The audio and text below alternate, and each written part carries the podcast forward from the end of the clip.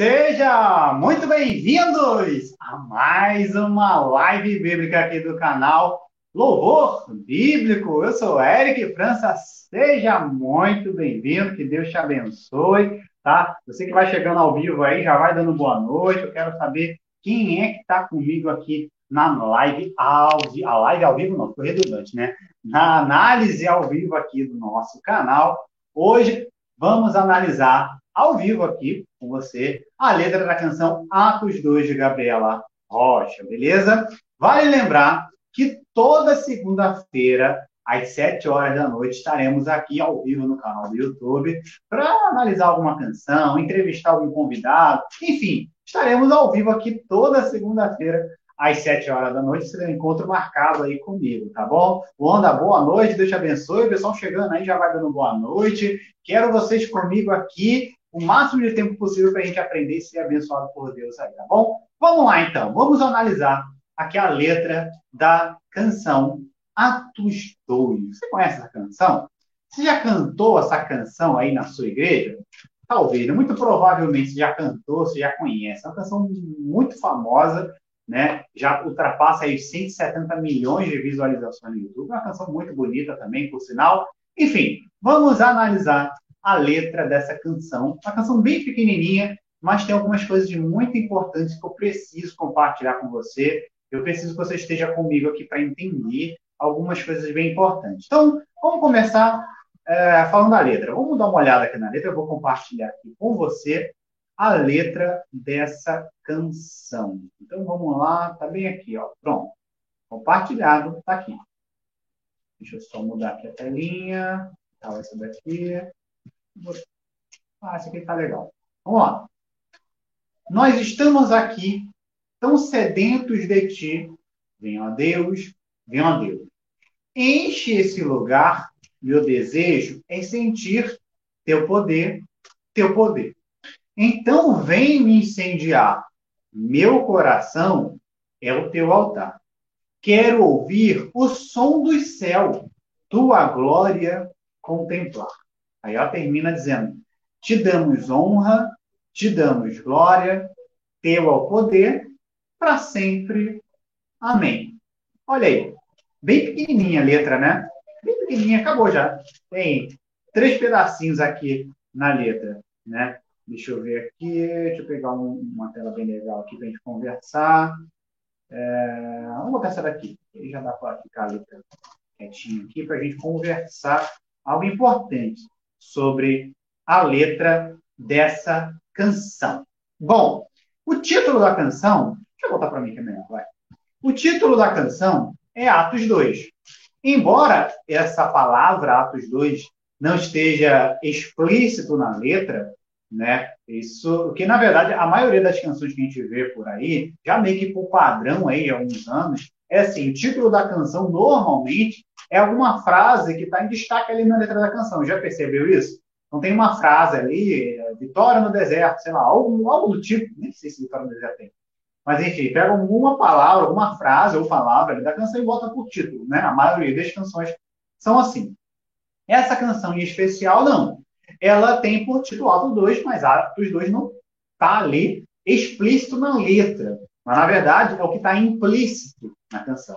O que isso quer dizer? Isso quer dizer que essa canção, essa canção, por título Atos 2, tem a ver, naturalmente, com, a, com o livro de Atos, capítulo 2. Então, essa letra tem tudo a ver, pelo menos é o que é, prega ali a, a, o autor, tem tudo a ver com o que aconteceu lá no capítulo 2 do livro de Atos. Aí a pergunta que não quer calar e precisa ser respondida antes da gente falar alguns detalhes aqui da letra, é o seguinte: o que aconteceu lá em Atos 2? Você sabe o que aconteceu em Atos 2? O que está escrito lá em Atos 2?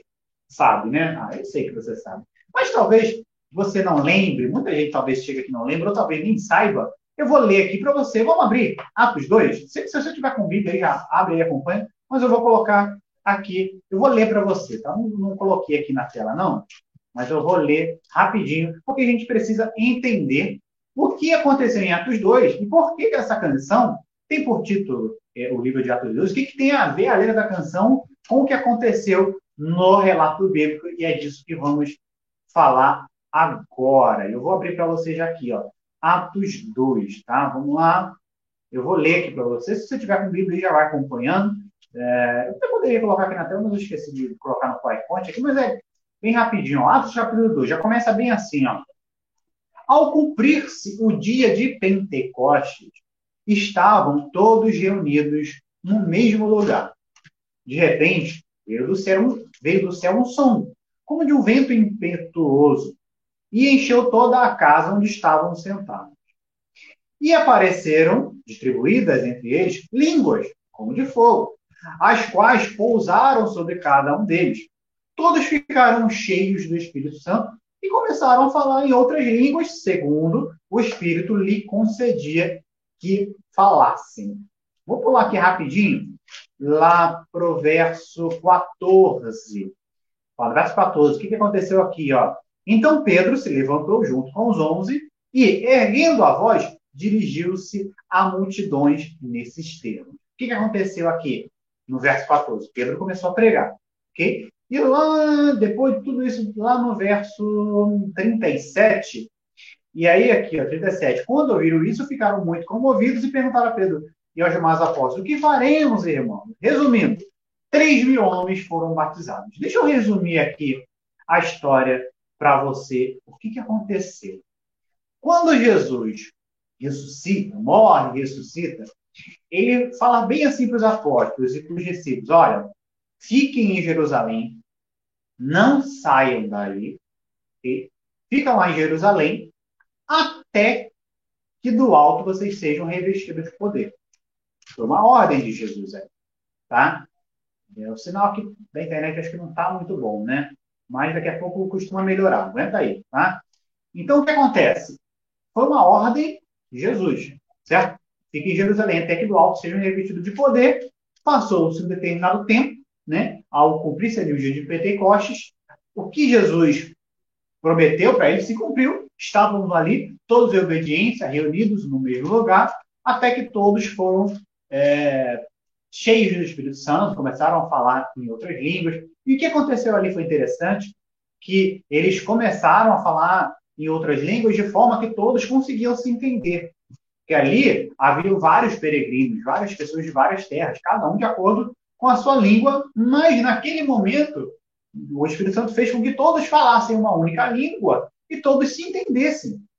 Então, quando Pedro viu essa maravilha, ele não perdeu a oportunidade. Peraí, peraí. Quer dizer que está todo mundo falando a mesma língua e todos podem me entender? Ah, não posso deixar isso passar batido. Peraí, ô, pessoal, sempre aí ouçam o que eu tenho para dizer. E, ó, sentou o cajado na palavra de Deus ali. Resumo da obra foi que, da ópera, né? Resumo da ópera foi que 3 mil homens foram batizados, ou seja, se arrependeram e aceitaram a Jesus Cristo como único Senhor e Salvador. Pois bem, isso foi o que aconteceu lá no livro de Atos, capítulo 2. Óbvio que eu fiz um resumão aqui, só para você entender o que aconteceu no livro de Atos 2. Então, por isso que aqui na letra da canção, vamos voltar aqui, ó. Aqui na letra da canção, você vai ver aqui, ó. Aí ela vem começa, nós estamos aqui, tão sedentos de ti, venham a Deus, venham a Deus, enche esse lugar, meu desejo é sentir o teu poder, o teu poder. Então é como se aquelas pessoas que estavam ali reunidas estivessem clamando: olha, nós estamos aqui, tão sedentos de ti, venham a Deus, enche esse lugar, né? Pedindo ali a presença do Espírito Santo. Ela vem, olha, então vem me incendiar o teu coração, o teu quero ouvir o som do céu. Tem a ver com Atos 2. Tua glória é contemplar. Okay? Aí te damos honra, te damos glória e tudo mais. Bom, é, alguns detalhes importantes a gente precisa observar aqui, certo? No livro de Atos, com é, a nossa realidade de, de, letra de música, sobretudo sobre essa letrinha especial. Aqui o texto, primeiro detalhe aqui, o texto já começa dizendo assim, ao cumprir-se o dia de Pentecostes, estavam todos reunidos no mesmo lugar. Primeiro detalhe aqui que eu quero chamar a atenção. O, o que aconteceu lá no dia de Pentecostes, lá em Atos 2, não aconteceu para o indivíduo. Não aconteceu só para Pedro. O encher do Espírito Santo não foi só para Mateus, só para João, só para Maria, só para um ou outro isolado. O derramado do Espírito Santo foi para toda a igreja que estava em obediência, reunidos no mesmo lugar. Como está escrito aqui, ó. Estavam todos. Não estava assim, estava só um. Não, estavam todos reunidos no mesmo lugar. Era, o que isso tem a ver? Isso tem a ver com uma grande tendência infeliz dos dias de hoje, dentro do, do cristianismo, que é o famoso é, Cristo em casa. Né? Quando o crente quer, quer ser visitado pelo Espírito Santo, ele quer ser contemplar, contemplar a glória de Deus, ele quer ser cheio do Espírito Santo, só que dentro do seu quarto. Ele não quer ir para a igreja, ele não quer ter um pastor, ele não quer ser pastoreado, ele não quer ser apacentado, ele não quer ajudar, ele não quer servir, ele não quer nada, ele não quer nem ir para a igreja. Mas ele quer ser cheio do Espírito Santo. Dentro da sua casa, no conforto do seu lar, assistindo um vídeo como esse no YouTube e ser cheio do Espírito Santo ou trancado ali dentro da sua casa. Deus pode fazer isso? Óbvio que pode. Quem somos nós para dizer o que Deus possa ou não possa fazer? Ele faz o que der na telha. Deus é Deus, ele é soberano. Ele pode sim te batizar com o Espírito Santo, você aí na sua casa, sozinho, com seu quarto trancado, buscando a presença dele. Pode. Mas a vontade de Deus é que nós congregamos. A vontade de Deus é que nós estejamos também reunidos em um único lugar, em um único propósito, para buscar a Deus. Então, Atos 2, o que aconteceu em Atos 2 aconteceu numa comunidade, numa comunhão. Então já vai aí o meu primeiro recado aí para a galera que é muito gosta desse negócio aí de, de não, a igreja sou eu, eu não preciso de ir para a igreja, porque a igreja sou eu. A igreja não sou eu, a igreja somos nós. Já falei isso algumas vezes aqui no canal. A igreja não sou eu. Eu sozinho não formo igreja. Agora, nós, coletivo, sim, formamos igreja e é essa a vontade de Deus para minha vida e para a sua vida. Segundo detalhe que eu quero trazer aqui, ainda de Atos 2. Olha só que interessante. Uh, de repente veio do céu um, um, um, som, isso aqui você já sabe tal, e apareceu ali uh, distribuída várias línguas, como fogo e tudo mais e tal. Ok. Até aí, tranquilo. Vamos voltar para a letra da canção. Tem um negócio aqui que eu preciso chamar atenção. Preste atenção aqui, ó. Como você viu aqui, deixa eu botar isso aqui. Você viu que uh, o Atos 2 aconteceu para uma comunidade, no coletivo. Não é isso? Não foi para o individual, foi para o coletivo.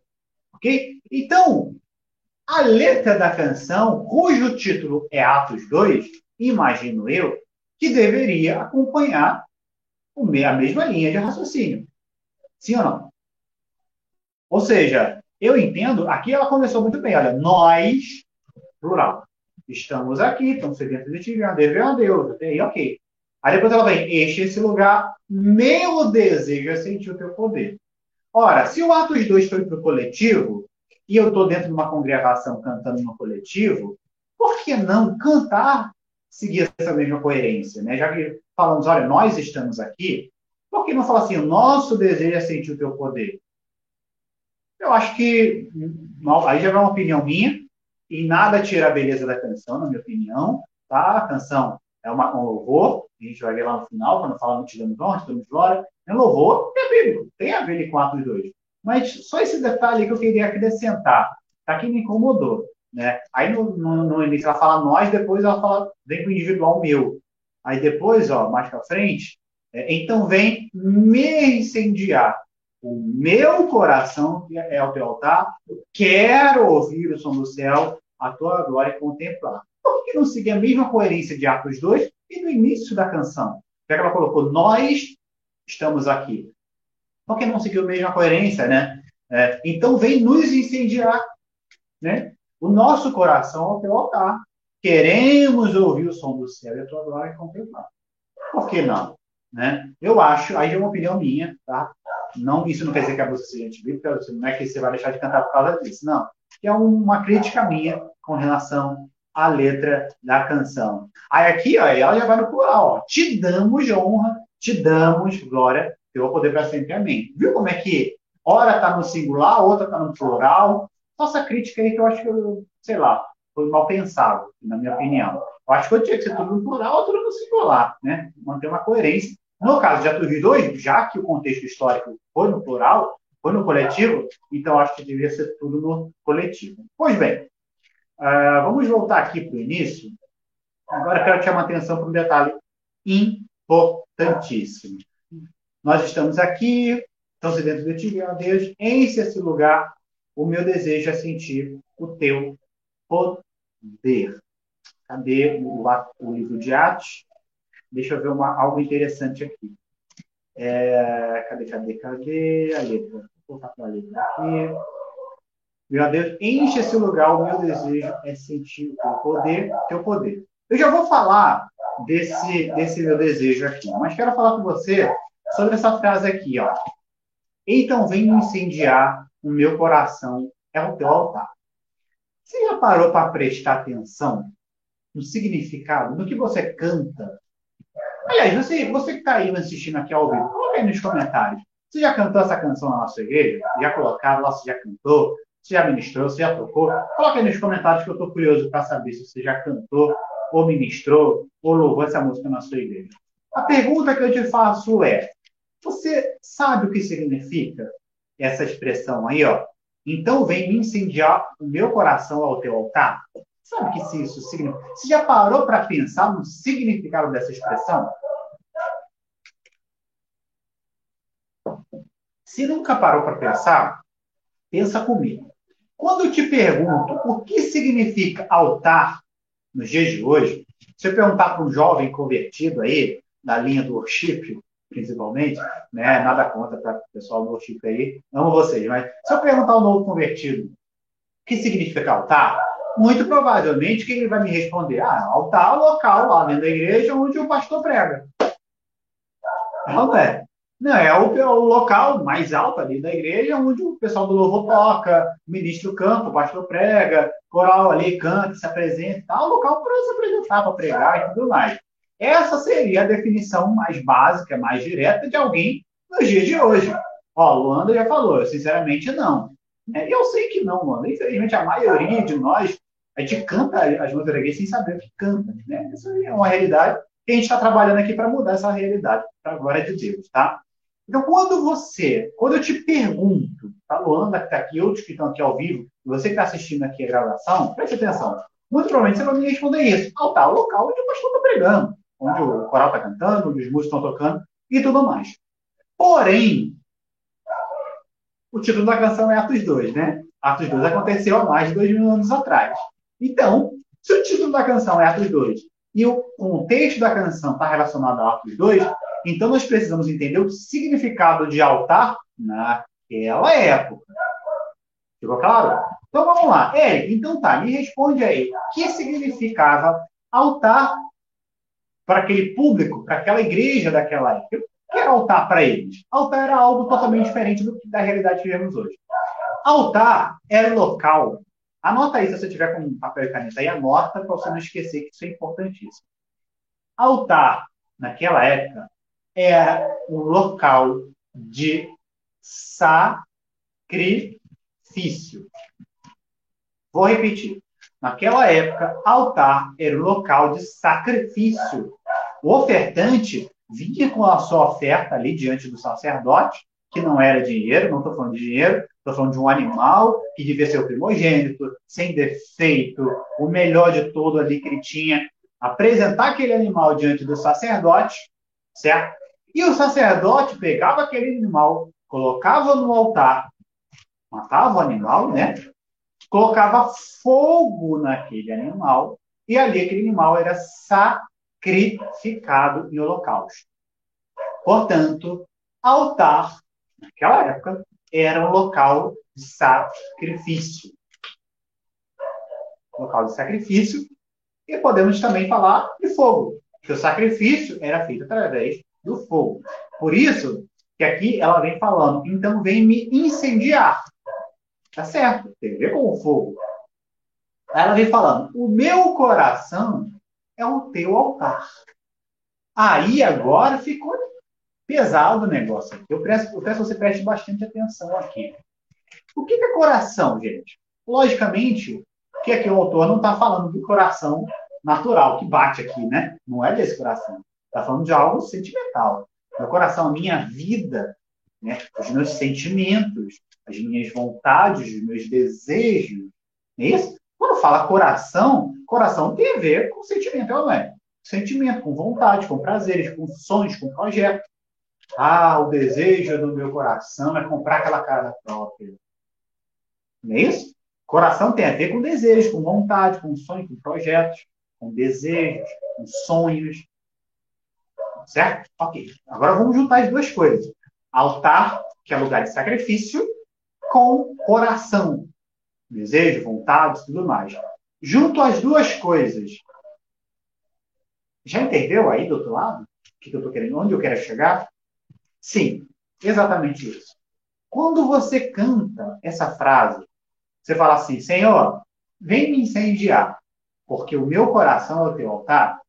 Sabe o que você quer dizer para Deus? É como se você estivesse falando assim para Deus: ó, Senhor, eu deposito no teu altar os meus sonhos, meus projetos, meus desejos, minhas vontades, meus planos.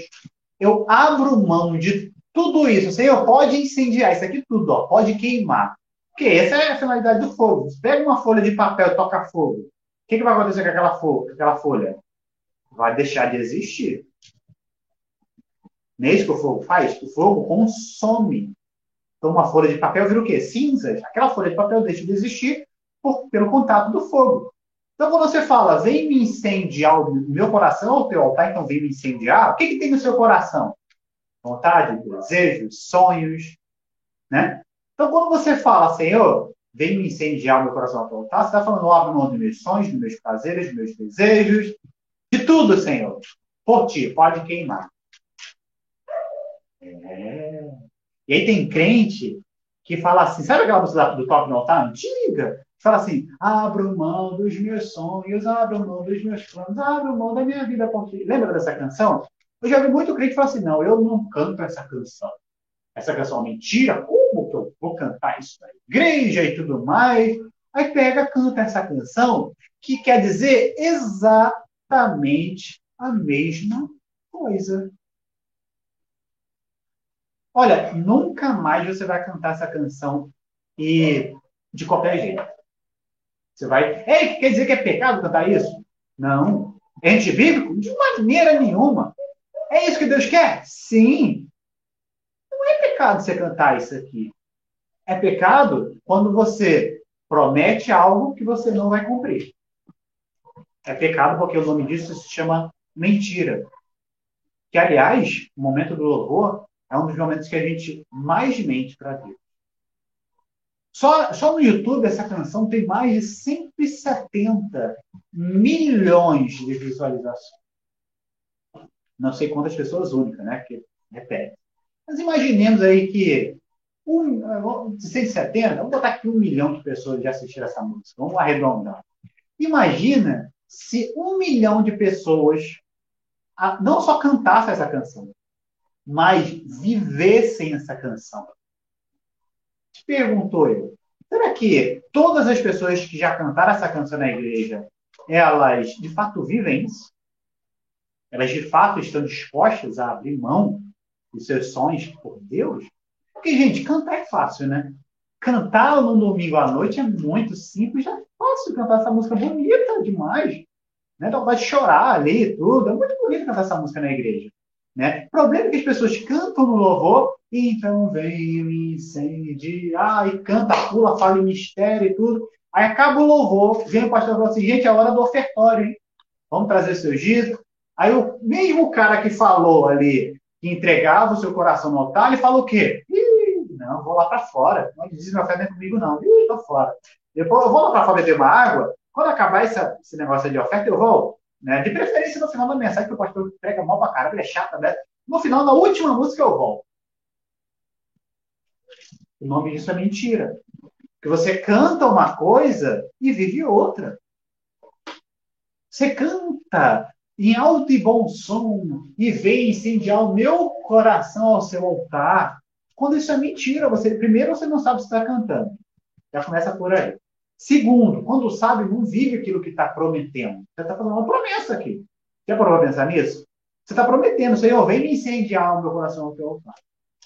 E aí, o problema é que às vezes a gente brinca de ser crente, mas Deus não brinca de ser Deus. E às vezes Deus vem e bota fogo mesmo na vida da pessoa, digamos assim, e a pessoa fica toda perdida na vida e fala: Senhor, onde foi que eu errei? Senhor, mas o que está acontecendo na minha vida? Esse vento que eu estou passando, meu Deus do céu. E aí Deus olha bem, você não falou para eu te queimar? Que o seu coração era meu tal? Estou queimando, meu filho. Agora segura, você pediu, ué. Aí a pessoa sai da igreja, a pessoa sai do ministério, a pessoa. Por quê? Porque a pessoa promete uma coisa que não vive. Ela canta algo que não sabe que está cantando. Então, isso aqui, que o autor, repito, é antibíblico? Não, de maneira nenhuma. Passa a ser antibíblico quando você canta não vive. Então, eu já falei isso algumas vezes aqui, eu vou repetir. A nossa geração é a geração que mais canta. Sabia disso? Que a nossa geração é aquela geração que mais canta para Deus? É. Porém, é a geração que menos vive aquilo que canta. Essa música é uma grande prova disso. Não que a música tenha problema, de forma alguma. Mas o problema é que a gente quer cantar essa música alto bom som e não quer viver, quer só cantar. Só cantar qualquer um canta. Até um pinguço cheio da cachaça na cabeça pode cantar essa música aqui. Qual a diferença do crente que está lá cantando domingo à noite para o bebum que está cantando no bar essa música? Nenhuma. A diferença está quando a pessoa vive aquilo que está cantando.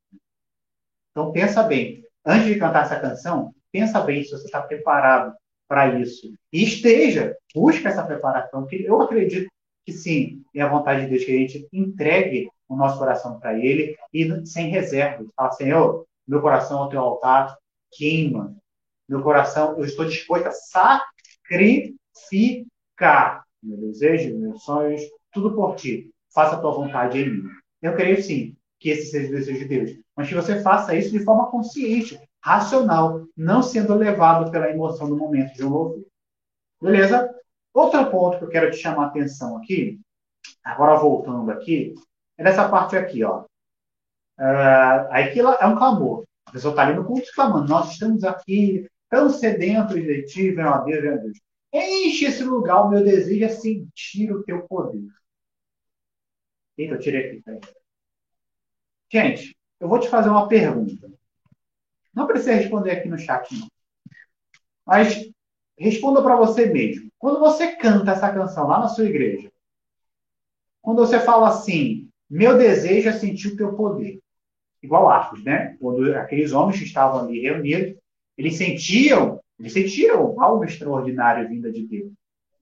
Só que, antes eu falar só que, por que, que você quer sentir o poder de Deus? Você sabe responder essa pergunta? Quando você está lá cantando, então vem me incendiar teu coração, tal, tal, faz descer o som do céu, tua glória contemplar. Você está ali, Senhor, eu quero contemplar tua glória. A pergunta que eu faço para você que está me assistindo: por quê? Para que você quer contemplar a glória de Deus? Para que você quer sentir o poder de Deus? Responde aí, por quê? Com qual objetivo? Qual, com qual propósito? Você sabe responder essa pergunta? Porque veja, Atos 2 eu já resumi a história aqui para você no início, Atos 2, quando Deus manifestou a sua glória ali, no, no, no, com aquelas pessoas que estavam ali, com aqueles crentes, com a igreja que estava ali, Deus tinha um propósito. Que era o quê? Salvação. Não foi isso que aconteceu? Deus não repartiu as línguas ali só por repartir, gente. Aliás, Deus não faz nada por acaso. A gente faz um monte de coisa por fazer. Né? A gente faz as coisas sem nem saber o que está fazendo. Mas Deus, ele não faz nada por acaso. Deus não faz nada por fazer. Desde quando ele repartiu a língua, quando desceu o Espírito Santo naquele povo, ele tinha um único objetivo: salvação. Quando ele repartiu a língua, fez com que todos falassem a mesma língua e todos pudessem entender um único idioma. Foi aí que o Espírito Santo falou com Pedro: vai que é sua hora, vai lá e faz o que tem que ser feito. O que, que Pedro fez? Pegou, vocês estão, tá todo mundo me entendendo, gente? Tá todo mundo me ouvindo? Olha que maravilha. Então vem cá, eu tenho algo para falar para vocês, ó. Sentou-lhe o evangelho ali. Resultado disso: 3 mil homens foram batizados. 3 mil homens se converteram, se arrependeram dos seus pecados e, e publicamente declararam a sua fé em Cristo Jesus ressuscitado. Vou te perguntar de novo. Qual a finalidade de você, de mim, de nós cantarmos dentro de um culto? Meu desejo é sentir o teu poder. Muitos estão ali clamando por esse poder por capricho. Sim. Será que é isso que Deus quer de nós? Ah, não, Eric, eu, eu quero sentir o poder de Deus para poder sentir arrepio. Eu quero sentir, eu quero ver a glória de Deus para poder falar em mistério, que eu gosto de falar em mistério. Ah, mas qual a finalidade do falar em mistério? Se você já leu as cartas paulinas sobre dom de língua, você já entendeu onde eu quero chegar. Érica, eu nunca li. Lê, você vai entender. Paulo explica sobre esse lance de falar em línguas. Muito bem, por sinal. Qual a finalidade de ver a glória de Deus? Sentir arrepio? Qual a finalidade? Só, só para você chegar na segunda-feira, falar para o irmãozinho no Pepe Culto, falar: olha, o louvor foi uma bênção domingo, hein? Eita, foi um mover, rapaz Rapaz, o céu desceu no domingo. Só para isso que você quer é, sentir o poder de Deus? Não, você está de brincadeira. Para quê? Qual o objetivo de você chegar no momento do louvor? Vem, Senhor, eu quero ver a tua glória. Qual a finalidade? Você acha que Deus vai derramar do seu poder para atender simplesmente os nossos caprichos? O que você acha? Você acha que Deus. Ah, você quer seu poder? Pera aí que eu vou dar. Lembra de Jesus? Uma vez Jesus, Jesus chegou, alguns fariseus ali, mostra-nos um sinal para a gente acreditar em você. Jesus fez o quê? Você quer sinal? Eu vou dar sinal de Jonas para vocês, raça de, de incrédulos. Você acha que Deus vai pegar no momento do louvor e manifestava sua glória só por fazer, só para atender nosso capricho, para num domingo à noite o pastor falar para todo mundo: olha, o louvor de domingo foi uma bênção, teve um mover, pessoas falaram mistério, pessoas choraram e muitas coisas sobrenaturais, sobrenaturais, aconteceram no culto. Tá, e qual a finalidade disso? Quantas pessoas se salvaram? Ah, não. Quantas pessoas se arrependeram do seu pecado publicamente? Quantos velhos homens morreram naquele momento do culto? Ah, nenhum.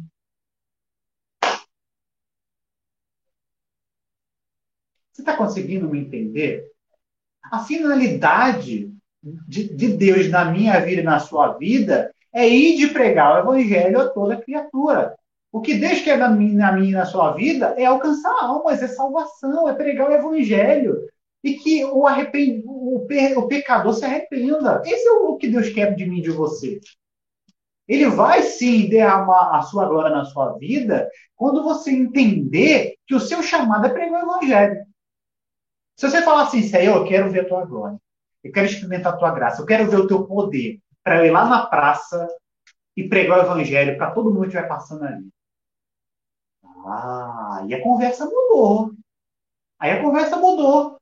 Senhor, eu vou me dar o seu poder para ir lá no trem lotado e falar da tua palavra e as pessoas serem, serem quebrantadas, o espírito imundo ser expulso ali na hora. Ah, aí tem um objetivo. Você está pedindo algo muito grande de Deus por um objetivo tão maior quanto. Agora, aqui na letra da canção, as pessoas querem cantar essa canção por cantar.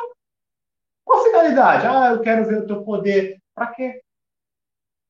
Ah, só porque eu quero. Ah, bonito isso, né? É o poste que mija no cachorro agora. Quer dizer, Deus virou o gênio da lâmpada mágica que existe em função de atender nossos pedidos. Senhor, estou afim bem de sentir teu poder hoje. Faz alguma coisa aqui por mim, deixa eu esfregar aqui. Senhor, e derrama tua glória aí. Aí, aí Deus pergunta assim, mas para que você quer minha glória? Ah, não, só porque eu quero sentir um arrepio. Eu quero chorar um pouquinho. Manda aí que eu quero. Só para dizer pro meu vizinho que eu. eu... Brincadeira. Gente, as pessoas estão brincando de ser crente. Não é possível. Qual a finalidade? Estão me entendendo, pessoal? Então, cuidado com o que você pede a Deus. Deus, embora nós, a gente, às vezes a gente brinca de ser crente, Deus não brinca de ser Deus. Deus não vai derramar da sua glória a um povo incrédulo, a um povo mimizento, a um povo caprichoso que quer a sua glória só por capricho, só para segunda-feira ficar debanjando. Olha, o culto foi maravilhoso, o louvor foi uma bênção. Por quê? Porque teve que falar em inglês? Porque pessoas sentiram arrepio? Por quê? Quantas pessoas foram salvas? Quantos milagres aconteceram? Quantos coxos se levantaram? Quantos cegos voltaram a enxergar? Quantos surdos ouviram? Ah, nenhum. Então cadê a bênção? É que você é radical? Não, eu sou realista. Sou bíblico. Sabe? Então, meu recado para você é: cuidado com o que você canta na sua igreja. Cuidado com o que você pede. Eu bato nessa tecla diversas vezes aqui no canal. A gente só quer pedir, pedir, pedir. Me dá sua glória, me dá seu fogo, me dá seu Shekinah, me dá isso, me dá, me dá, me dá, como se Deus fosse o gênio da lâmpada mágica. Quando é que a gente vai parar de pedir? Parar de pedir e vai fazer, e vai entregar. Quando é que a gente vai chegar na igreja sem expectativa de receber algo e com a expectativa de entregar? Quando que a gente vai chegar na igreja e falar assim, Senhor, hoje eu não quero te pedir nada. Eu não quero bênção, eu não quero vitória, eu não quero cura, eu não quero nada. Eu só vim aqui te entregar a minha vida, o meu louvor, a minha oferta, o meu dízimo, a minha voz, a minha vida, o meu corpo, meu tudo eu vim te entregar. Senhor. Se o Senhor quiser agir de bondade e misericórdia comigo, tu só há de atender algum dos meus pedidos. Mas se o Senhor não me atender, eu vou te louvar da mesma maneira. Quando que a gente vai aprender a ser crente assim? Simplesmente a gente é um bando de crentes pidões, só pedir. Senhor, me dá, me dá, me dá, me dá, me dá fogo, me dá isso, me dá poder, me dá isso, me dá, me dá, me dá. Ninguém está mais preocupado em entregar, em dar algo sem esperar nada em troca. Essa é uma realidade que eu preciso falar. Não posso me calar. Se eu me calar, as pedras vão falar. Então Deus me levantou para falar a verdade aqui no canal, para você que está me assistindo. Cuidado com o que você canta na igreja, é o que a gente viu aqui naquela expressão, né? E com cuidado com o que você pede para Deus. Deus não está de brincadeira. Ah, você quer fogo? Para que você quer fogo? Ah, quer Shekinah? Para quê? Só para rodopiar do culto? Qual a finalidade disso? Enfim, eu acho que já deu para você entender.